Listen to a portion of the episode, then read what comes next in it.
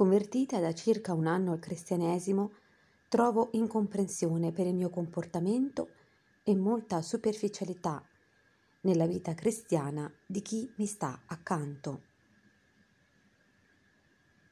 Caro padre, sono una ragazza di 22 anni, convertita da circa un anno al cristianesimo e per un periodo mi sono sentita scoraggiata perché nessuno riusciva a comprendere il mio cambiamento interiore ma anche esteriore. Mi sentivo capita solo da Gesù e superare tutti questi comportamenti avversi nei miei confronti e contro la loro stessa religione mi ha fatto sorgere tante domande alle quali spero che lei possa rispondere. Perché padre i cristiani si reputano tali senza rispettare volontariamente gli insegnamenti di Dio? Forse sono io che rifletto troppo, ma io non riesco a concepire come la maggior parte non preghi, non vada in chiesa, addirittura evitano la confessione. È mai possibile che non abbiano nessuno scrupolo o la voglia di incontrare Gesù? Io passo tutta la giornata a pensare continuamente al Signore, qualsiasi cosa io faccia. Mi sento così diversa e lontana dagli altri, principalmente dalla mia famiglia, poiché in qualche modo i miei sentimenti si sono raffreddati. Ovviamente ciò non significa che io non li ami più ma sono certa di essere stata io ad aver cambiato approccio con loro. Ogni cambiamento porta con sé delle modifiche ed il mio ha portato una trasformazione tale da farmi sentire scomoda per gli altri. Per renderle chiare le idee, ora non tollero le parolacce, le sfacciataggini, l'uso dei cellulari. Per me sono futilità e il preferire la preghiera, la meditazione, Capisce quanto ciò possa essere incomprensibile? Questo l'ho notato con le mie cugine. Loro preferiscono stare sui social, vestirsi alla moda, toccarsi, fare tutte queste cose che prima facevo anch'io, ed è conseguenziale il non aver più argomenti in comune che ci legano.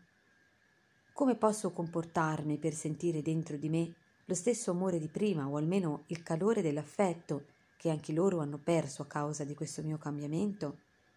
Mi perdoni per essermi dilungata troppo e la ringrazio per il suo aiuto.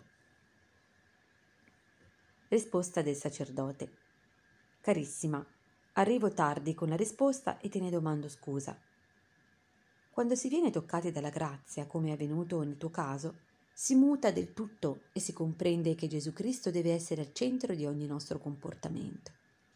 E si comprende anche che il modo di agire di molti pur pensando di essere credenti e praticanti, è di fatto superficiale. Da parte tua conserva la grazia che il Signore ti ha dato, non lasciare raffreddare il fervore, anzi chiedi al Signore di darti un amore per Lui sempre più grande. Nello stesso tempo abbi misericordia del tuo prossimo perché non ha ricevuto la grazia, il tocco soprannaturale che hai ricevuto tu. Quando si viene toccati dalla grazia della conversione, si inizia a vivere con maggiore serietà il proprio rapporto con Cristo. E questo purtroppo e abbastanza spesso viene accompagnato da giudizio dispregiativo nei confronti degli altri. Perché questo non accada è necessario pensare che gli altri, se avessero avuto la grazia che abbiamo avuto noi, molto probabilmente l'avrebbero fatta fruttare meglio. Nello stesso tempo bisogna anche dire che, da parte nostra, non abbiamo avuto alcun merito nel ricevere quel tocco che ci ha portato a cambiare vita e ci ha dato la possibilità di gustare la buona parola di Dio e le meraviglie del mondo futuro. Ebrei 6:5 Pertanto umiliati sempre di più davanti a Dio e riconosci di non essere degna di poter gustare le meraviglie del mondo futuro. Aver cambiato vita, gusti e interessi ha comportato incomprensione da parte degli altri, forse anche qualche compatimento e derisione. Questo certo è motivo di sofferenza e di dispiacere. Offri anche questo al Signore e pensa pure che fin d'ora non perdi la tua ricompensa. Dice San Pietro, beati voi se venite insultati per il nome di Cristo, perché lo Spirito della gloria e lo Spirito di Dio riposa su di voi. Prima Pietro 4:14. Vedere tanti dei tuoi cari privi della grazia che hai ricevuto tu devi spingerti a pregare perché anch'essi possano riceverla. In tal modo, proprio con la preghiera, il tuo amore per loro non solo non si raffredderà, ma diventerà ancora più vero e più profondo. Ti auguro una fruttuosa Quaresima, ti benedico e ti ricordo al Signore. Padre Angelo.